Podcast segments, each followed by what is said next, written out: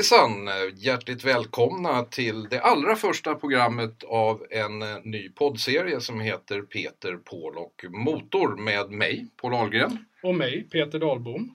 Och det här är en serie som kommer att handla om det mesta som har med motorer att göra, eller motorer om vi säger så. Mest sport, men det kommer också bli utvikningar om andra saker som berör ämnet. Eh, vi gör privat många olika saker, men en av de saker som Peter och jag gör tillsammans är att vi kommenterar mycket om motorsporten på eh, Eurosport och på Discovery. Och programmen i den här serien eh, kommer att vara lite olika långa beroende på ämne. Ja, och eh, vi har inga problem att vika ut oss eh, i olika ämnen, men eh, det kommer helt bero på vad vi pratar om. Det kommer att bli mycket Eh, racing naturligtvis, men också motorhistoria. Och en av fördelarna med att inte sändas på radio är just det här att vi kommer inte hålla oss till en fixed längd på programmen. Men tanken är att de ska vara mellan 30 och 40 minuter långa för att inte bli för svårsmälta och sådär. Och vi börjar med ett eh, ämne som ligger Peter väldigt varmt om eh, hjärtat i det här programmet. Det kommer att handla om motorcyklar och närmare bestämt hur Superbike-VM kom till, det som ledde fram till det och hur den serien sen etablerade sig.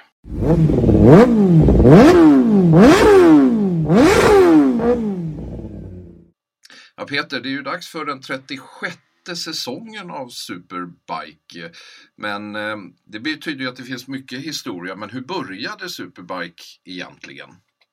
Ja, och det är en, eh, intressant, eh, ett intressant samtalsämne. Jag känner att vi måste faktiskt börja med att försöka specificera vad en superbike är. Och eh, första gången som ordet superbike eh, användes på vad jag tycker är rätt sätt, det var i Tokyo 1968 när Honda presenterade sin eh, Honda CB 750.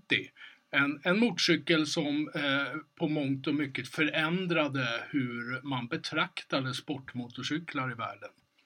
Det är inte det att en, en luftkyld radfyra var något nytt. Det fanns eh, redan före första världskriget. Men eh, det Honda gjorde, det var att göra en, eh, en stark, kraftfull och ändå inte alltför tung motorcykel till ett pris som direkt konkurrerade med de en och tvåcylindriga fabrikaten från Europa. Men i racingsammanhang så började man egentligen prata om superbike i USA i mitten på 70-talet. Eh, och eh, man ville ha en klass där stora fyrtaktare kunde tävla mot varandra. Så det första nationella superbike-mästerskapet eh, det gick av stapeln 1976. Och den första tävlingen vanns lite överraskande av BMW med en boxer och en amerikan som heter Steve McLaughlin och det namnet ska ni lägga på minnet för det kommer vi tillbaka till. Men Superbike i USA utvecklades till eh, vad man kallar för en siluettklass. Eh, det vill säga motorcyklarna såg ut som sina eh, gatmotsvarigheter men under skalet var ingenting samma. Det var slicks, det var lätta hjul, det var eh, supertrimmade motorer och eh, några av Amerikas eh, största motorcykelstjärnor eh, fick sin start i, i de där sammanhangen. Bland annat Freddie Spencer och Eddie Lawson som båda blev världsmästare i GP. Även i Australien så tävlade man med något man kallade superbikes, men de hade lite hårdare regler. De menade på att den modellen man tävlade med, den var tvungen att säljas i ett visst antal exemplar jag tror att det var 100 eller 200 för att eh, eh, man skulle få tävla med den i Superbike. Och det innebar att eh, många av eh, tillverkarna de gjorde specialmodeller för den australiska marknaden som var lite vassare eller hade lite bättre bromsar eller lite bättre hjulstorlekar och så vidare för att kunna tävlas med i Superbike. I Europa så handlade ju racingen i första hand om eh, Grand Prix-racing där 500 kubik var den största klassen. Och så hade det ju varit ända sedan 1949 då, där VM startade. Och i 500-VM, där kan man säga att det fanns två skolor. Det var encylindriga brittiska motorcyklar och det var flercylindriga italienska motorcyklar som mest ända upp till V8 då, eh, för, från Moto på 50-talet. Men när vi kommer fram till den här eran som vi pratar om nu, då eh, var det ju emellan japanska tvåtaktare eller då MV Agusta som fortfarande gjorde tre och fyrcylindriga fyrtaktare som tävlade med. Men det, det var ju då att det här är ju banracing. Men sen fanns det ju också landsvägsracing som, som kommer också spela en roll i det här så småningom. Ja, eh, så småningom. Men man ska komma ihåg att eh, ända fram till 1976 så ingick Isle of Man, landsvägsloppet där på den 63 kilometer långa banan, i världsmästerskapet. Men innan vi kommer dit så måste vi prata om Formel 750. Formel 750 var ett första försök att göra en racingklass i Europa med motorcyklar större än 500 kubik. Och där var det nog tanken att motorcyklar som till exempel Honda 750 som hade en produktionsracer och eh, även några av eh, de övriga då, europeiska märkena skulle kunna vara med och tävla. Men det som hände där var att eh, Yamaha tillverkade tillräckligt många av sin TZ750 för att den skulle räknas som standardcykel trots att det var en produktionsracer. Och, och då, men vad menar man med då att den här var, var och det gjorde ju naturligtvis att, att det var väldigt många som använde den förmodar jag. Ja, det blev så att den här Formel 750, om du inte körde TZ 750 så kunde du inte vinna där. TZ 750 var ju en ren produktionsracer, alltså en motorcykel tillverkad för att bara racas med. Eh, och det var ju ett monster i jämförelse med konkurrenterna. Eh, den, den, hade i runda slängar 130 hästkrafter på 130 kilo. En, en vätskekyld eh, radfyra tvåtakt. Och, och då komma och tävla mot fyrtaktare som vägde nästan det dubbla och med hälften så mycket effekt det, det säger sig självt att om du inte körde TZ 750 så kunde du inte vinna den där klassen. Moderna cyklar då, hur ligger den här ration mellan hästkrafter och kilon idag? Eh, bättre än 1 till 1. Alltså, eh, du kan idag köpa en motorcykel som väger under 200 kilo som har mer än 200 hästkrafter. En enorm kraftutveckling alltså. Ja. Men tillbaka då, vad hände sen då? Jo, men sen kommer vi då till det här med VM på Isle of Man, där eh, de som var specialister på landsvägsracing, de körde gärna på Isle of Man och dominerade där, men eh, framförallt eh, européerna från fastlandet som inte var så vana vid den typen av banor, även om det fanns en del landsvägsbanor i Europa också, eh, de tyckte att de hamnade i väldigt underläge på Isle of Man, plus att många av de stora stjärnorna tyckte att det var alldeles för farligt att köra där. Med en viss rätt. Med viss rätt, ja. Så att eh, 1976 var sista året man körde VM på Isle of Man och eh, året efter så startades då någonting som heter Formel TT. Och TT är ju ett begrepp som återkommer i racing-sammanhang, men det är Tourist Trophy alltså. Som var, det var väl ett race på Isle of Man egentligen? Ja, de första två åren så bestod VM då i Formel 1, Formel TT. Det var ett lopp och det var Isle of Man. Men, men sen utvecklades den där och eh, det var ett lite öppnare reglemente. Det fanns F1, F2 F3 med lite olika kubikstorlekar. Och dessutom fick man tävla med både fyrtakt och tvåtakt. Men den stora skillnaden mot tidigare då, Formel 750, var att om du ville köra tvåtakt fick du ha mindre kubik. Vilket gjorde reglementet rättvisare. Eh, och eh, det där utvecklades och kördes då med eh, eh, ganska fri trimning, vilket gjorde att Honda kom på när de lanserade sin VF750, en V4 fyrtaktare, att om vi trimmar på den här så, så kan vi ta hem det här. Och, och, det gjorde de också tillsammans då med den stora Isle of Man-stjärnan Joey Dunlop, den mest framgångsrika Isle of Man-föraren någonsin med 26 segrar. Eh, så vann de det här mästerskapet inte mindre än fem gånger.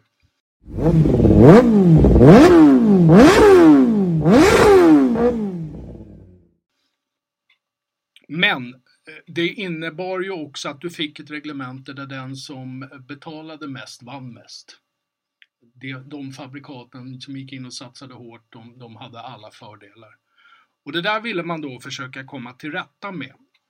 Och då kommer vi tillbaka till Steve McLaughlin som lyckades under 90, eh, 87 eh, göra avtal med både Internationella motorcykelförbundet FIM och eh, IRTA, det vill säga teamföreningen i VM-sammanhang, om att starta ett nytt världsmästerskap för Superbike. Och här vill man då gå ifrån det här med siluettklass. Här ville man att man skulle utgå från rena produktionsmodeller. Varje modell som skulle tävla i, motors, Eh, i världsmästerskapet, den skulle homologiseras som det heter, typas in för eh, mästerskapet och så fick man då bara ändra vissa saker och trimma i viss grad och så vidare. Allt för att försöka göra det rättvist och hålla kostnaderna nere. Och Honda eh, hade ju en bra bas att stå på här. Så de eh, insåg ju snabbt att det vi har lärt oss genom att köra VF 750, det kan vi omsätta till det här nya reglementet. Men ribban var ganska hög. En så stor fabrik som Honda, de var tvungna att tillverka tusen motorcyklar för att den skulle vara godkänd för Superbike-VM. Medan de mindre tillverkarna, de klarade sig undan med 200. Och de var lite oroliga därför att den här modellen de tog fram som hette VFR 750 då i, i, officiellt men i dagligt tal kallas den RC30. Den kostade då 1988 100 000 kronor. Och det är en ganska bra slant för jag vill minnas att jag tjänade no under det beloppet i alla fall som årslön på den tiden. Och framförallt var det ungefär 50% mer än närmaste konkurrent. Eh, så de var lite bekymrade över, skulle de lyckas till, sälja tillräckligt många av den här modellen för att de skulle kunna tävla med det. Men det visade sig att det var inga som helst problem. De hade förordrar på 3000. Så att, eh, och jag tror att de tillverkade totalt eh, 4000. Så att eh, det var inga som helst bekymmer och de hade också en av de absolut bästa maskinerna i och med det den första säsongen i Superbike-VM. Så det var en stor kommersiell framgång för Honda då också, inte bara att den blev, de kunde racea med den, men det blev en stor kommersiell framgång för dem som tillverkare. Ja, men eh, vi ska veta att de dominerade inte. Den första eh, säsongen i Superbike-VM 1988 bestod av nio deltävlingar.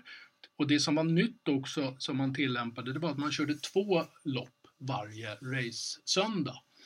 Så att man hade två hit eh, eh, att ta hänsyn till och från början så hade man en lite märklig idé där man tänkte sig att resultatet av tävlingen skulle vara de två hiten sammanlagt. Men det visade sig, det funkade inte alls i praktiken så det, det gjorde man bara i det allra första loppet. Sen släppte man den idén och, och räknade hiten separat. Och det var väl för att du kunde göra ett bra resultat i första hitet krascha i andra, hamna någonstans i mitten och så var det någon som var fyra två gånger som vann alltihopa då förmodligen. Ja, precis. Det vart, det vart märkligt och, och eh, just det där att, att eh, då, då var man ju tvungen att prestera i båda hiten. Ett bra resultat räckte ingenstans. Så att, eh, nej, det fungerade inte.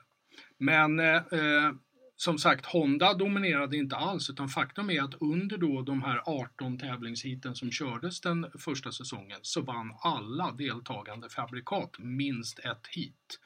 Och då hade vi de stora japanska, alltså alla fyra, Kawasaki, Suzuki, Yamaha och Honda, men vi hade också italienska Ducati och lilla italienska märket Bimota med.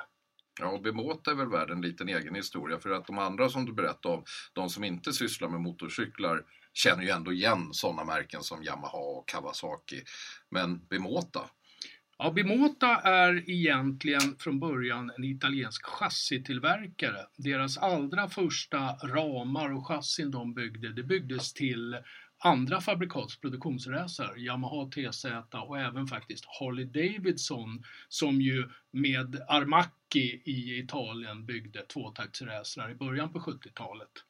Men sen kom man på att japanerna byggde väldigt fina motorer med Honda 750, Kawasaki Z900 och framåt.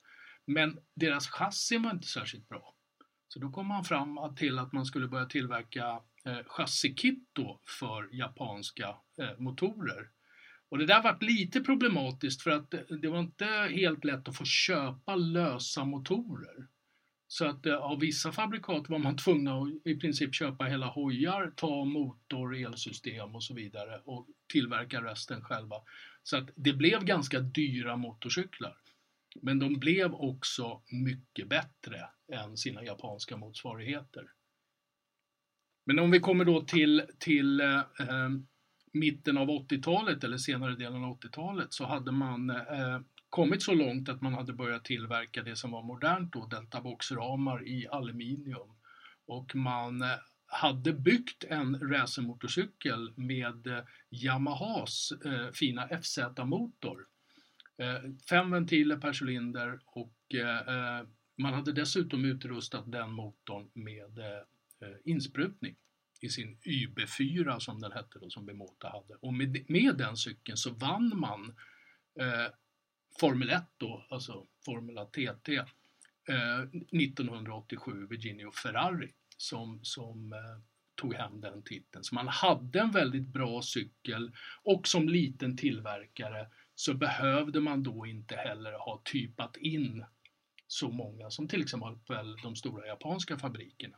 Nu är det väl tveksamt om, om Bimota någonsin byggde 200 UB4, eh, eller om de gjorde en sån här klassisk att man visade upp ett lager med några cyklar och så åkte man till ett annat lager efter lunch där samma cyklar stod. Alltså det finns ju såna här rövarhistorier i ja, branschen. Vi kommer återkomma till dem i ett, ett senare men, program. Men eh, de fick i alla fall vara med och de var faktiskt, ska vi säga, nära att ta hem segern i VM redan den här första säsongen 1988.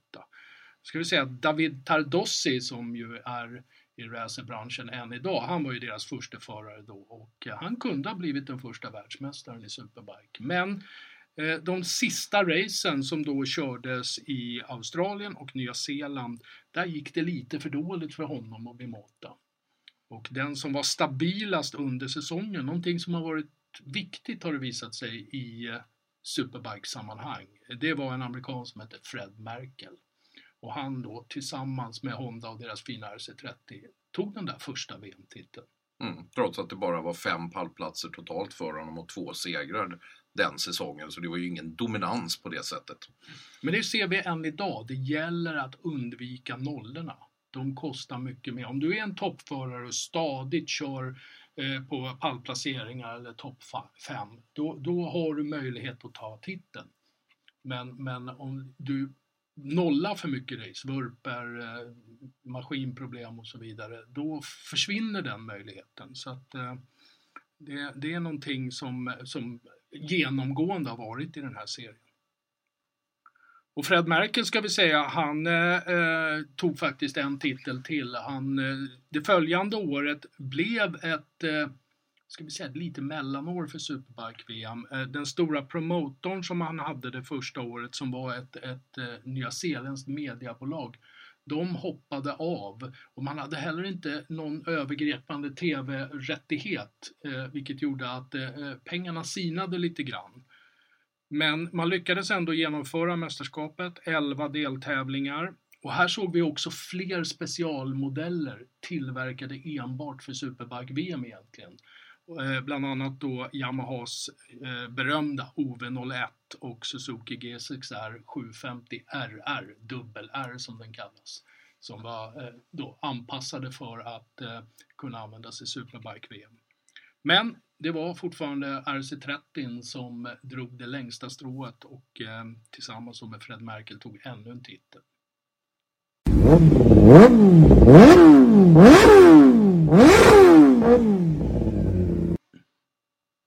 Ja, efter de här två första åren då med, med Honda, sen blev det ju 90-talet får man väl ändå säga är Ducatis. Vi kan säga att hela mästerskapet lutar över åt det italienska. Eh, först och främst då eh, med ny promotor, eh, italienska Flamini Group, som väl var lite sådär ryktesvis eh, eh tveksamt var pengarna egentligen kom ifrån. Eh, men eh, som eh, frontfigur för det var en italiensk Formel 3000-förare eh, som hette Flamini. Som, som eh, ja, i alla fall basade för det hela. Och sen då Ducati som hade varit med från start med sin 851 eh, och eh, som sen då utvecklade det till 888 nästa modell. Och de hade ju bara två cylindrar med sin L-motor som det heter och eh, eh de fick ju ha då 1000 kubik till skillnad mot de fyrcylindriga som fick ha 750. Och den här motorn växte gradvis från det ursprungliga då 851 kubik ända upp till eh, 995. Eh, och med de här cyklarna, Ducati 888 och sen framförallt efterföljaren som heter 916, så tog man inte mindre än åtta av tio titlar det kommande decenniet. Och med Carl Fogerty då som ju vann eh, fyra titlar här och sen har han ju vunnit de tre sista titlarna i Formel TT. Just det, han, han fortsatte ju i, i uh, Formel TT uh, uh, flera år efter att Superbike-VM startade. Och hans målsättning var nog egentligen att åka 500, alltså MotoGP som vi kallar det idag. Men han, några starter fick han i MotoGP men, men fick inte någon bra styrning där. Det var ju då som nu att man ville åka ett av fabriksteamen för att kunna bli världsmästare överhuvudtaget. Och sen hamnade han då istället i, eh, i Superbike-VM där han eh, fram till modern tid var den mest framgångsrika föraren.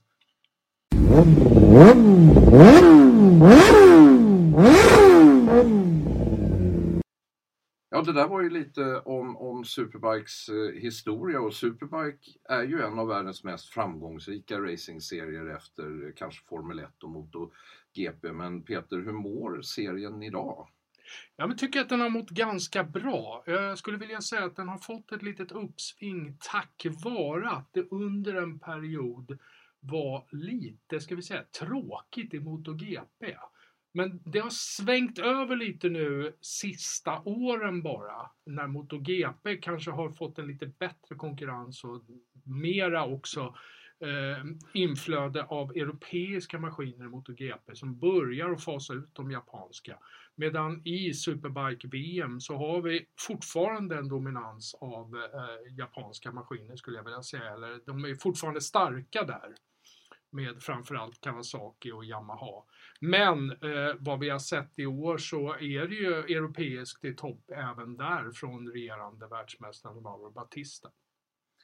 Ja, och med det så, så har vi avslutat då vårt eh, första avsnitt eh, av Peter Paul och motor egentligen. Men eh, snart så är det ju dags för Le Mans och nästa avsnitt ska ju handla om 100-årsjubilerande Le Mans-tävlingen. Vad ser du fram emot mest i, i årets tävling där?